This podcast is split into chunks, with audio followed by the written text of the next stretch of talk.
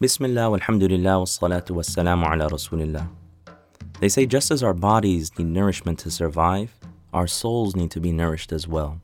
But the question is, how often do we feed our souls? Welcome to Soul Food, a podcast about spiritual refinement.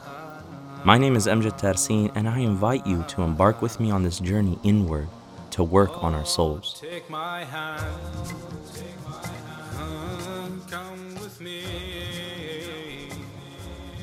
take your time, but don't you see? Assalamu alaikum and welcome to episode 2 of this season of Soul Food, where we're going to look at the limbs. In, in the last episode, we talked about the heart and we talked about the importance, the uniqueness, what it's meant for, the purpose of your very existence. And what we're going to look at at this episode and in upcoming episodes is the relationship between the limbs, between what you do and between the heart.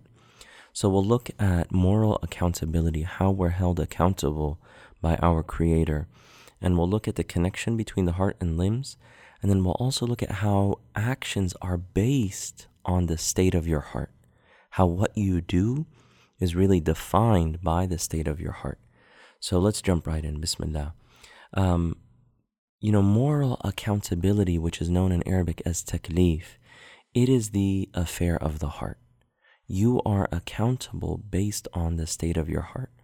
And we talked about last time how this is something unique given to human beings and given to, to certain species that have this ability to choose the path towards God or to deny that altogether and reject that and choose another path.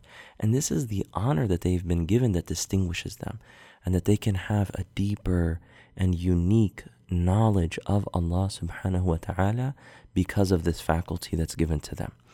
And this is referred to in the Quran as the trust that was given to human beings, and that it is a very weighty, serious, uh, consequential trust that we took on in the spiritual realm. And Allah says in the Quran, we offered the trust to the heavens, the earth, and the mountains, yet they refused to undertake it and were afraid of it because it has consequences. Then God says, mankind undertook it. They have always been inept and foolish. In other words, they they were hasty and they said, We'll be the ones to take on this trust. And it is the trust of free will in choosing that path to God or not.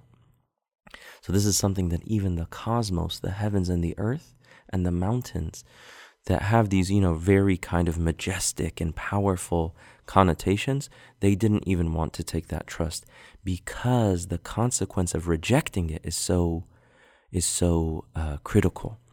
So if someone rejects it and doesn't appreciate it by turning away from God, then they debase their own soul. And God tells us in the Quran that they fall to a degree that is even lower than that of the animals. And God says, We have created many jinn and people who are destined for hell. Why? Because their hearts they did not use for comprehension. They had eyes that they did not use for sight, and they had ears that they did not use for hearing. They are like cattle, no, even further astray. These are the ones who are entirely heedless. It's like someone who's been given a very precious treasure and that they put dirt on that treasure. It is an even greater crime that you misuse a treasure that you've been given than someone who's been given something that's not very valuable and they use it or misuse it. It's not that big of a deal. But the heart that you've been given is so precious that you have to use it in the in the right way and it's been used it has to be used for God for that knowledge for seeking the Lord of the heavens and the earth for knowing the purpose of your existence so God tells us that but then there's this beautiful relationship between the senses and the heart so he says they have hearts that they do not use for comprehension and this is very interesting that your heart has the ability to comprehend. They have eyes that they do not use for sight. And what is meant here by sight? It is spiritual insight. It is using your eyes to reflect upon the order of the universe, to reflect upon the signs of God, and not misusing it or using it in a way that's heedless. They have ears that they do not use for hearing. They do not use their ears to, to, to reflect, to seek knowledge, to learn, to ponder upon the Quran or upon uh, the prophetic teachings and so forth. So they are people who have been given all of these gifts, but they completely use it in the wrong way. So you see that there is this connection between the heart and the comprehension of the heart and the use even of senses. So when the heart is off, when the heart is not being properly uh, properly aligned towards the divine, then every other sense is misused. Every other limb, every other uh, faculty that you've been given is also, uh, you know, imbalanced as well. It's not aligned properly. So this brings us to the connection between the heart and limbs. So you kind of see that. And Allah subhanahu wa ta'ala in the Quran tells us time and time again that the the eyes and the ears and the heart that all of these things are interconnected. In verse uh, in Surah 17 verse 36 Allah says truly the ears eyes and heart you will be questioned about all of these that you will be questioned about your ears and what you listen to and if you pondered and reflected, you will be questioned about your eyes and what you looked at and what you used that gift for. And you will be questioned about your heart. And this might be the aspect that is a little bit new to many of us. You're going to be questioned about your heart. You'll be questioned about the state of your heart. You'll be questioned about the knowledge of Allah subhanahu wa ta'ala that you acquired or didn't acquire. This gift that you've been given, did you appreciate it? Did you use it in the right way? So everything that you do matters. Your hearing and sight are two doors that are open directly into your heart, as the scholars of the Islamic sciences say. In another verse of the Quran, Allah subhanahu wa ta'ala tells us that everything you do has a consequent, a consequence on your heart and that there's a result of that action in the hereafter. Allah says in Surah Al Kahf, Surah number 18, verse 49, that the record of their deeds will be laid open, and you will see the guilty dismayed at what they contain, saying, Woe to us, what a record this is! It does not leave any deed, small or large, unaccounted for. They will find everything they ever did laid in front of them. That the actions that people do in this world will be recorded and it will have an effect on their spiritual reality, their state with Allah subhanahu wa ta'ala, and they will bear fruit, uh, whether that fruit is positive or negative, in the hereafter. So, this brings us to the state of the heart and how actions are influenced by that. And scholars say that there's two instincts, there's two feelings that need to be controlled by the heart, and those are primarily anger and desires. That your anger and your desires that you need to control those and that they need to be controlled by the heart and used in a way that's pleasing to Allah subhanahu wa ta'ala. So any acts of worship, you know, uh, uh, especially the obligatory ones, fasting and prayer, that these are meant to purify our nufus. They're meant to purify our souls if they're performed with a heart that emanates faith.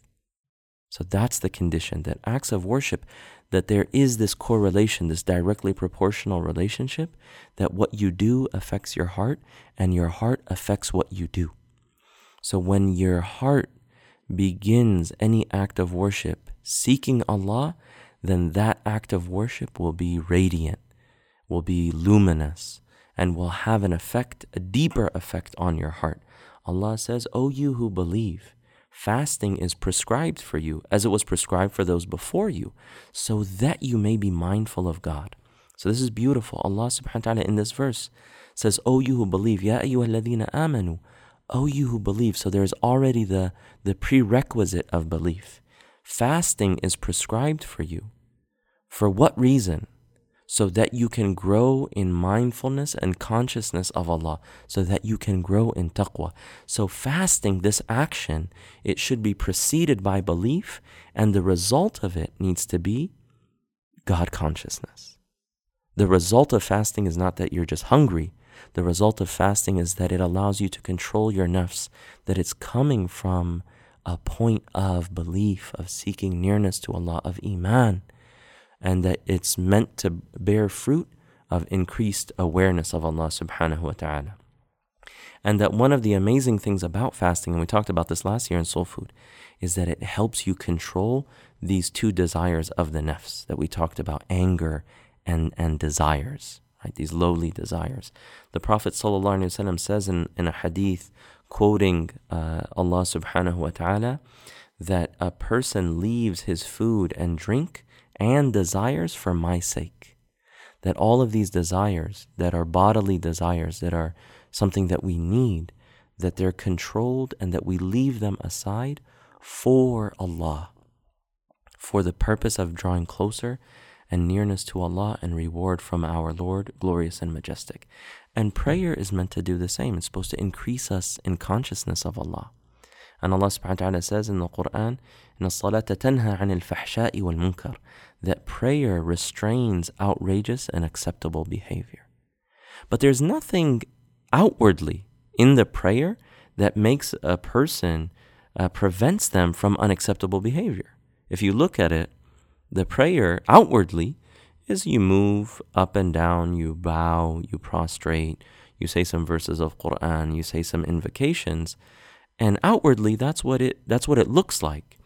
But if the heart is present in prayer, if it's preceded by faith, if you're seeking nearness to Allah, then it brings to fruition a greater sense of awareness of Allah and it, a yearning to meet, a deeper love of God. And that that love strengthens you so that you move away from forbidden things that get in between you and your beloved. If you say, I love Allah and I'm yearning for Allah, and, and that's the starting point, then anything that gets in the way of that or that is displeasing to Allah subhanahu wa ta'ala, you become more naturally repelled from those kinds of actions. And this brings us to understanding that the greater purpose behind all of these acts of worship is the heart. That this religion is not just about actions alone, but these actions are very important. That God would not make them an obligation upon us unless there was a great benefit, but that the benefit has to be related to the heart. That it's not about actions alone. Even if someone does all of the things outwardly, even sacrificing their life, but if in the deepest realms of their heart it wasn't for Allah subhanahu wa ta'ala, then those actions are empty. So we need to have both. And I'm, I think you're probably starting to get an idea of the relationship between the two. So the starting point is the, is the heart, and the end point is that these acts of worship give us deeper and deeper levels of knowledge of Allah subhanahu wa ta'ala. And the Prophet tells us that about fasting Ramadan. Whoever fasts Ramadan faithfully, imanan, that your fast has to be from the starting point of faith imanan wahtisaban, and expecting reward from God, they will have all their previous sins forgiven. So the Prophet doesn't just say fasting alone, that if you just fast, then your sins are forgiven, but that you're fasting faithfully and expecting reward from God. And this is related deeply to the state of the heart. And Allah subhanahu wa ta'ala tells us that, you know, the, the very reason the Prophet Muhammad sallallahu alayhi wasallam was sent was to purify the hearts of humanity. هو الذي أرسل رسوله هو الذي لقد من الله على المؤمنين إذ بعث فيهم رسولا من أنفسهم that God has been truly gracious to the believers when he sent them a messenger from among themselves and uh, uh, who recites their revelations to them and who makes them grow spiritually الذي يعلمهم الكتاب والحكمة ويزكيهم ويعلمهم الكتاب والحكمة that he purifies them and he teaches them the scripture and wisdom that that is the purpose of the prophet Muhammad sallallahu alaihi wasallam coming to us so this helps us understand the starting point and that ultimately all of this is about your heart's awareness of Allah subhanahu wa ta'ala that this is all about God. This is all about the infinitely perfect, pre eternal creator of everything in existence, and that your heart becomes aware and immersed in the realities of that awareness. So you see the relationship between the limbs and your heart, your acts of worship and the state of your heart, and that there's a, there's this direct relationship between them. So that brings us to the call to action. That when you're fasting today, or you're getting ready to pray Taraweeh, or you're engaging in these very immense and, and critical acts of worship, that you make sure that that action stems from the heart first and foremost. And that it's not just something that you're doing with your body or your limbs alone. That when you start off saying, this is for Allah, this is seeking nearness to Allah, this is so that Allah subhanahu wa ta'ala gives me deeper levels of knowledge of Him and awareness of Him and mindfulness of Him and taqwa and ma'rifah and all of these deep, deeper levels of awareness, which is only done through the heart, which is only uh, uh, given through the state of the heart. We ask Allah subhanahu wa ta'ala to give us tawfiq. Thank you once again for listening.